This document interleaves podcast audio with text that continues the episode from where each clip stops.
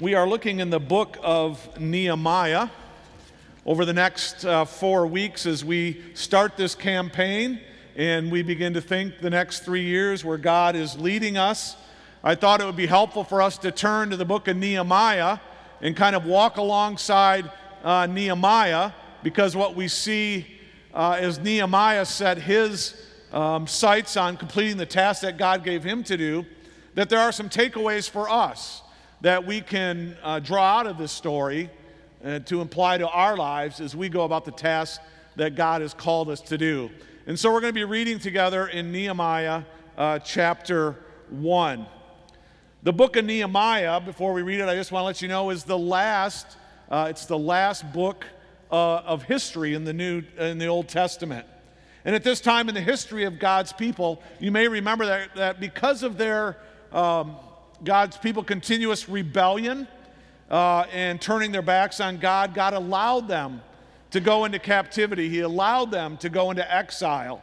And they had lived in exile for 70 years. And then in about the year 5, 537 BC, they were able to return. Only about 2% of them, only about 50,000 began to return to uh, Israel and to Jerusalem. And it happened in three waves. The first wave occurred in 537 BC under Zerubbabel. And they went back to build the temple because the temple was the very place where God's presence was and where God was known, and they wanted to return and build God's house again for him to live there in Jerusalem. About 80 years later, a second wave came, and they came under the leadership of Ezra. And Ezra came to bring spiritual reform and to guide people back into the way of God. And now we get about, I think it's about 18 or 20 years later, we have this third wave of God's people going back to Jerusalem. And this time it's under the leadership of Nehemiah. And that's where we pick up the story today in Nehemiah chapter 1. We read these words The words of Nehemiah, son of Hachaliah.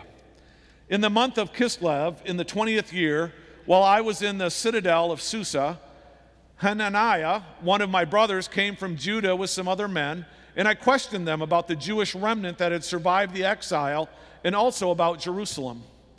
They said to me, Those who survived the exile and are back in the province are in great trouble and disgrace. The wall of Jerusalem is broken down, and its gates have been burned with fire. When I heard these things, I sat down and wept. For some days I mourned and fasted and prayed before the God of heaven.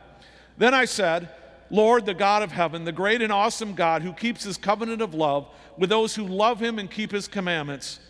Let your ear be attentive and your eyes open to hear the prayer of yours that the prayer your servant is praying before you day and night for your servants and the people of Israel.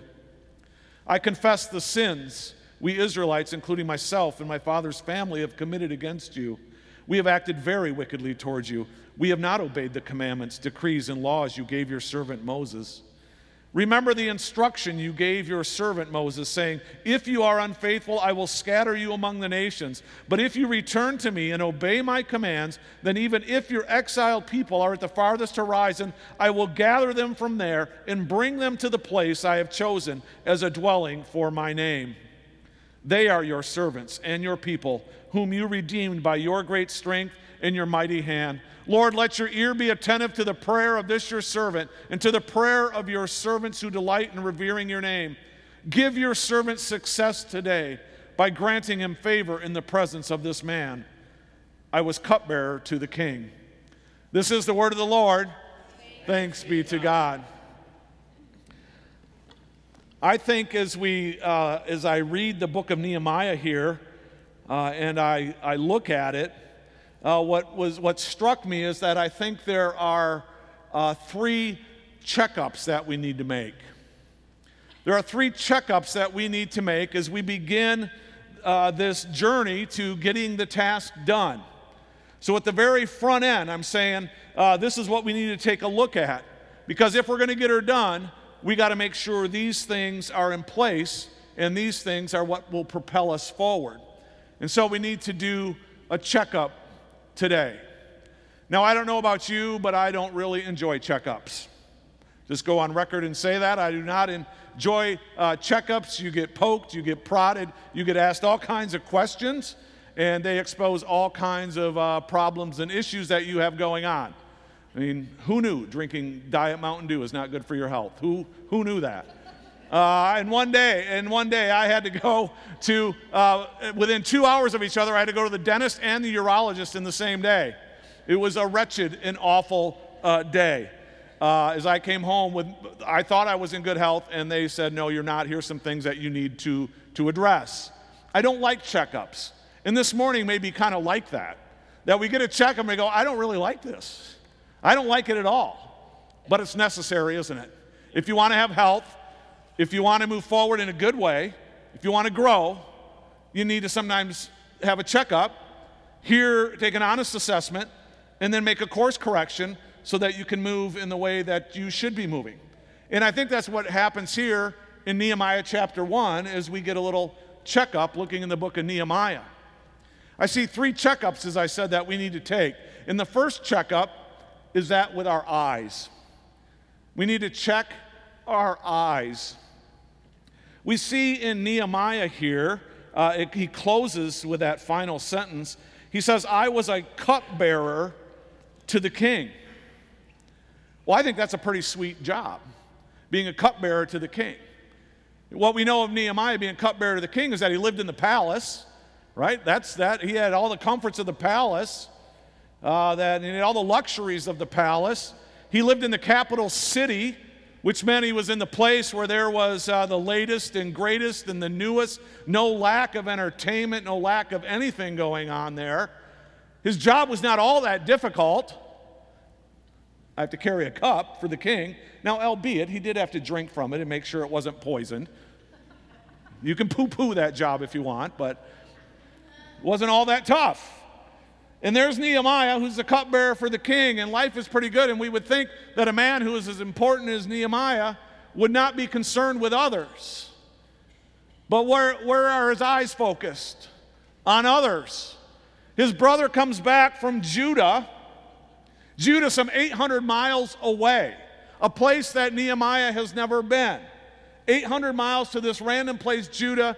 Uh, there's people living there. Some, I, I, don't really know these people at all. And they're living 800 miles away, and he asks about them. And then he asks about this city that he never really lived in. And, and he's like, What's going on there?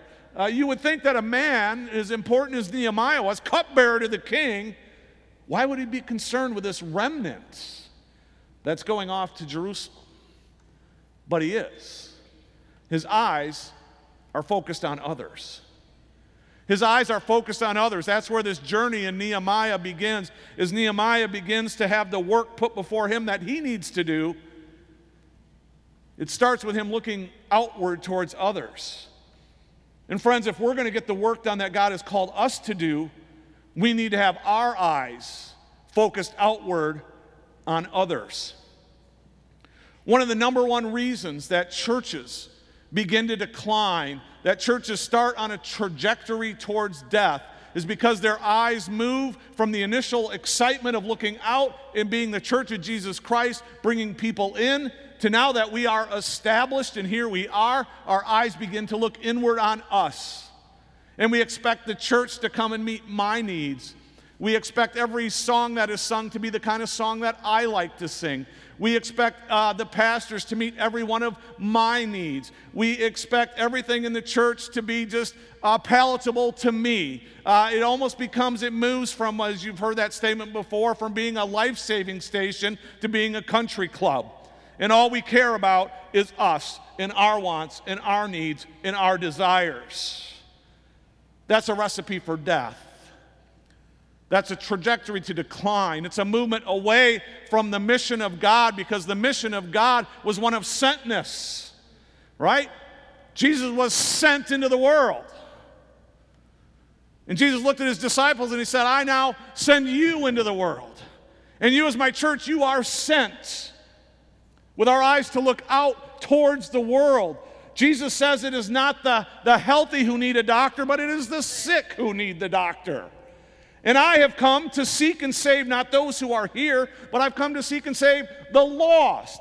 And as my disciples and as my church and those who follow me, that is your mission that your eyes are to be focused outward on others.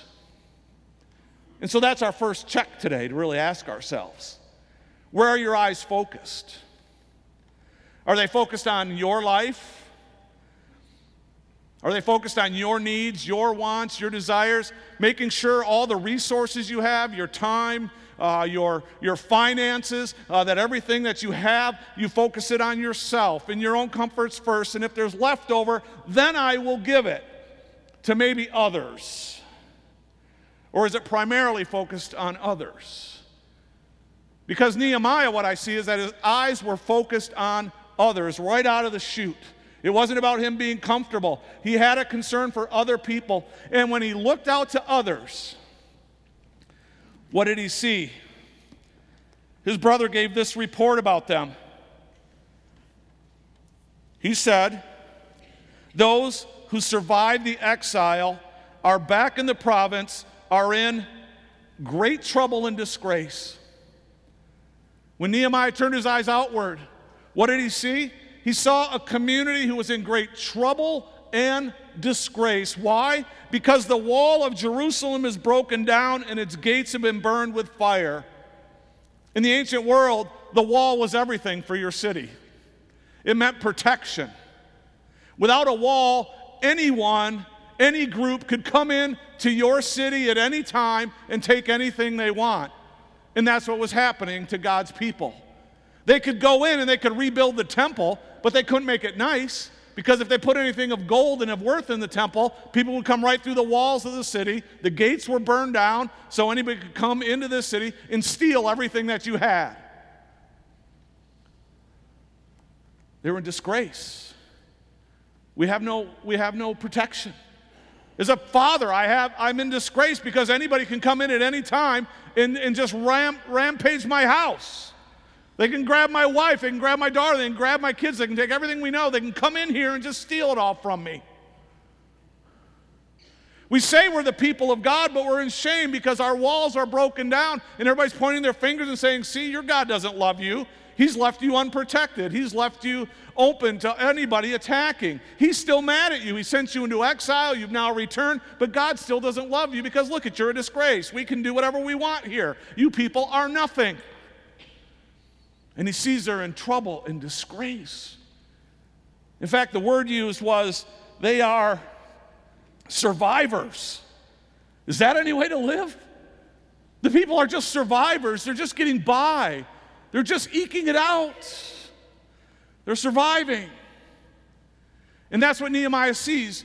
When his eyes start looking outward, he sees this group and he sees their trouble and disgrace.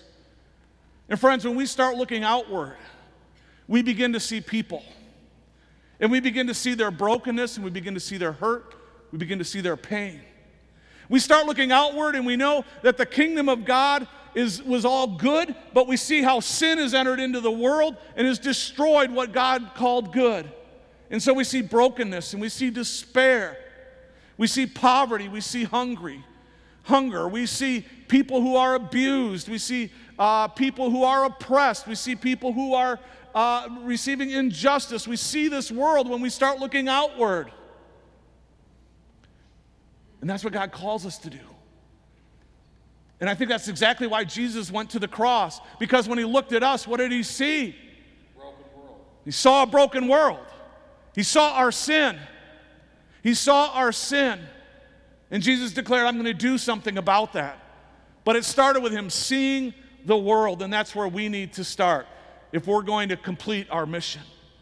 How are your eyes today? Check your eyes. Are they looking outward?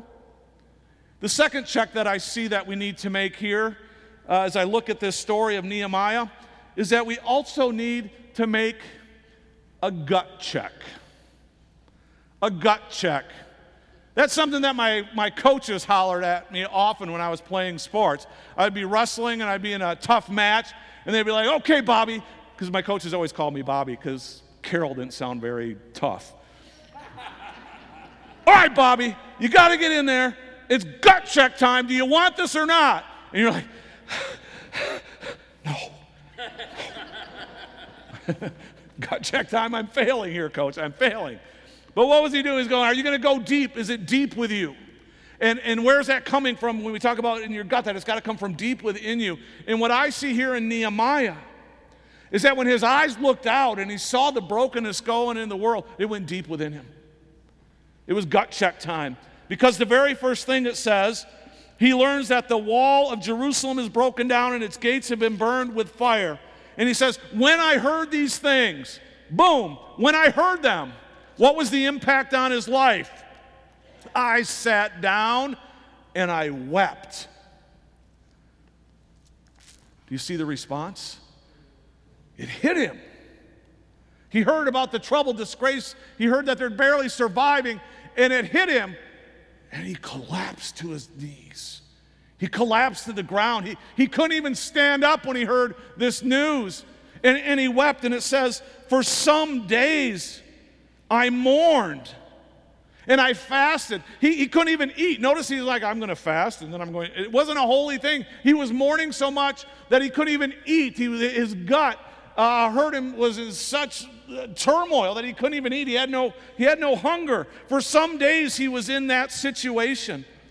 If we look ahead into chapter two, we see that when he shows up in front of the king with his cup to the king, the king looks at him, and the king says to him in verse 2 2, why does your face look so sad when you're not ill? This can be nothing but sadness of heart. Nehemiah is gripped with this news. With, he sees the brokenness and the hurt and the pain and the loss. He says, This is not right. This is not the way it should be. And it grips him and he, and he, and he collapses because he's feeling it. And the word for this is compassion. It's compassion. In the New Testament, the word is splanchnizomai. Splanchnizomai. And splank, where is the root of the word, means gut. And the Hebrew people always are a visual people, and so they place hurt and pain not in your head. They don't place hurt and pain. The, the, uh, the, the king was not right. It's not found in your heart, but the hurt and pain is found in the gut. In the gut. You feel it in your bowels, you feel it in your stomach. That's where you feel it, splanchnizomai. You're twisted, your gut is wrenched because, oh my goodness, this news that I heard, oh, it just hurts so bad. And splanchnizomai is the one emotion most associated with Jesus in the New Testament. When you read through the New Testament, it always associates Jesus with splanchnizomai, with a gut wrenching feeling. When Jesus saw the blind man, he had compassion, gut wrench. When Jesus saw that the people were lost and, and they weren't, they had no truth and they were just wandering around like sheep without a shepherd, he had splanchnizomai, compassion. His gut ached and was wretched for them. When Jesus looked on the crowds and he saw how, how they were just giving in to the Hellenism of the day and the waywardness of the day and the values of the day, which was all dark and, and not in the light, he had compassion. He had the splanchnizomai and his gut was wrenched. As, as Jesus walked through the towns and villages and he saw the blind man, he was wrenched. As he saw the hungry, he was wrenched. He was filled with compassion. As he saw the broken people, he's filled with compassion. That's our God. That's our God. 15th century um, mystic uh, with a great name, uh, uh, Meister Eckhart, says this. He says, You may call God love, you may call God goodness, but the best name for God is compassion. Because our God feels. Remember the scripture that says our God is tender hearted. And that's our God because He created it all good, and there's nothing more that breaks God's heart when He looks at His good creation and He sees that it's ravaged by sin. And it crushes Him, and He feels it in His stomach. And so we need to do a gut check and ask ourselves is that what we feel? Do we feel that when we look out at this lost and broken world, when we see the sin in our world? Are we gripped with that same compassion? Does it hurt? Does it ache?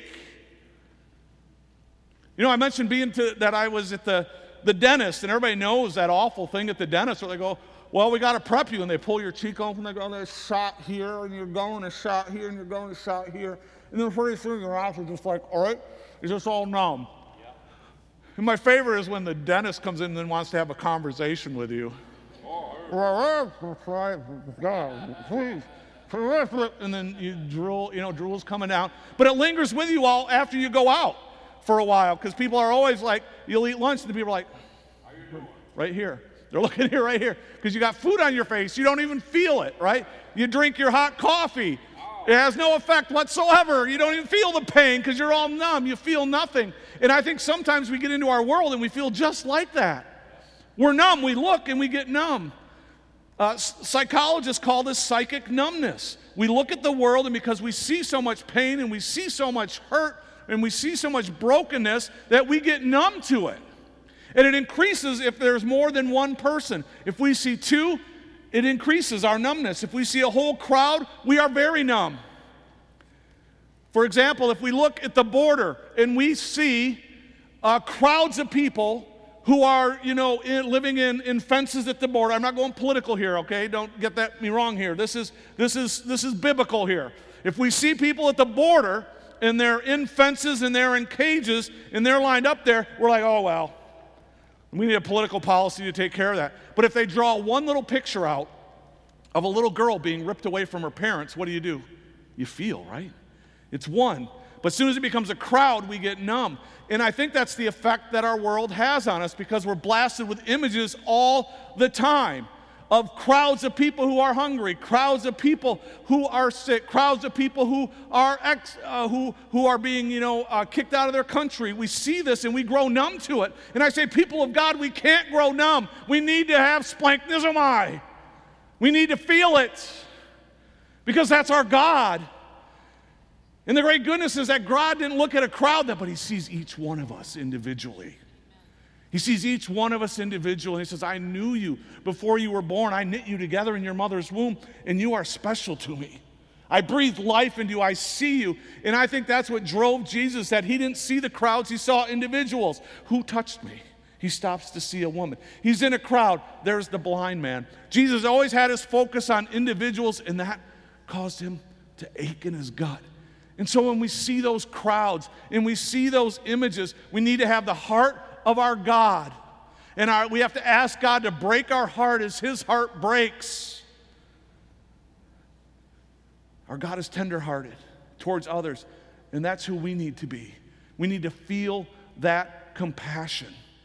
And if you're here today and you can and you can look out at this world and you can look at the brokenness and, and you can you can look at uh, the, the, what's going on in the world of abortion, and you can look at, at the chaos that's going on with gender confusion, and that doesn't cause a, a, a you to ache in your stomach, then you got to spend some time with your God. Yep. And you got to build his heart in you because those are the things that break God's heart. And those are the things that light a fire underneath us. So spend some time getting to know your God. Read your word. Spend some time in prayer with Him. Get to know God's heart so that you can have His heart. Because the heart of God is one of compassion. And the one that we're following is one of compassion, and we need to have that compassion. Check your gut. Check your gut today. Back in about the early 1800s, uh, there was a, a young man, uh, Leold, uh, Leoid uh, Strauss, who left Germany. Uh, at a young age, he came to America and moved to California and opened a textile business and changed his name to Levi, Levi Strauss. And he opened up his shop there, and there was one day a miner came into his shop, and the miner uh, said to him, he goes, this is, this is ridiculous. We just look at this. I just bought these pants like six weeks ago, and already there's all kinds of holes uh, there's, there's holes in him. And Strauss said, Well, what's the problem? He goes, Well, we spend all our days working on our knees. We're working on our knees, so they're always, they're just wear out on our knees. And Strauss looked at that and he said, Well, I think there's something I can do about that. And he called in a tailor, and you know the rest of the story. He invented Levi, Levi jeans. And from this day forward, all the miners are wearing Levi jeans, and probably many of us have them on today uh, as well. But the problem that that miner had, I believe, should be the same problem that we have. That we should be wearing out our, our jeans on our knees because we're on our knees spending time to God in prayer. Well, some of you be like, well, I pray standing up, I pray in my bed, I pray. Don't be that person. you wear out your knees praying to God. That's the next check we have to make. How are your knees doing? Are they wore out from, from, from praying and spending time before God? Because what I see happen here in, in Nehemiah, that he saw what was going on, it caused this, this, wretchedness in his gut, and his first response was to pray. In fact, all of Nehemiah 1 is a prayer, isn't it? That was his first response. He didn't get out there and he didn't find somebody to blame. He didn't find out what, uh, he didn't turn all a lot of different ways that he could have. Instead, he turned right to God to pray. And it says, For some days I prayed. And actually, when we piece the story together, we know that it was probably about 40 days that Nehemiah prayed.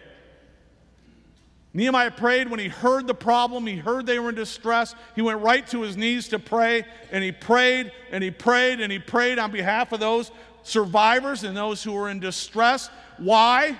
Because he knew help could only come from one place, and that was from God. He knew that only God could reverse their situation. He knew only the power of God could work to change that situation. It didn't matter what he mustered up, it didn't matter how many gifts he brought to the table, how many resources he contributed. Unless God was in it, nothing was going to happen. And so he began to pray, and he prayed, and he prayed, and he prayed for over 40 days of prayer. And we know that because of that prayer, when they got there to actually do the work to rebuild the walls, the walls got rebuilt in an amazing 52 days. Like that. It was done. And I would suggest to you it was done because they were praying and God was in it from the very beginning. And that's where we need to turn. We need to turn to God in prayer. If we're going to get her done, we need to be a praying people. This whole church needs to have everybody who's coming in here every week with wore out knees because we have spent so much time praying, because we've seen the hurt, we've seen the brokenness, we've been gripped with it, and we know there's only one thing we can do not put together another dazzling program here at Orchard Hill Church, but pray to our God to work. Because that's how God works. He could take care of it by himself, he could. But God chooses to work through our prayers. And he calls us, his people, to pray continuously. Because God unleashes his power through our prayer. And so I want to say of all the things that, that we're asking of this campaign, the most important is the 10. It's not the million dollars. The most important is not the 1,000 people that we're asking that we're going to invite and share the gospel with. It's not the 100 new leaders that we need to raise up to go out into this world and do ministry. It's the 10 minutes of prayer. That's the most important ask we're making. 10 minutes of prayer, less than 1% of your time. Could you give 10 minutes of prayer a day for this community, for the things that break your heart, for the ministry of Orchard Hill Church?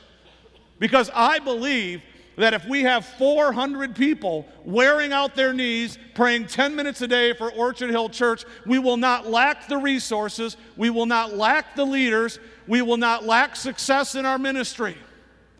It will happen. And so, will you pray? Today, right now, what do your knees look like? Have you been praying for Orchard Hill? Have you been praying for the leaders? Have you been praying for our community? What's been your investment? Because in order for us to get her done, we need to pray. Those are the checkups that I think we need to engage in today as we start this campaign. We need to look at our eyes. We need to consider what's going on in our gut. And we need to check out our knees. And so I want to leave some space here at the end of our service to do that. I intentionally moved the offering to follow the message so that we would have a time to respond.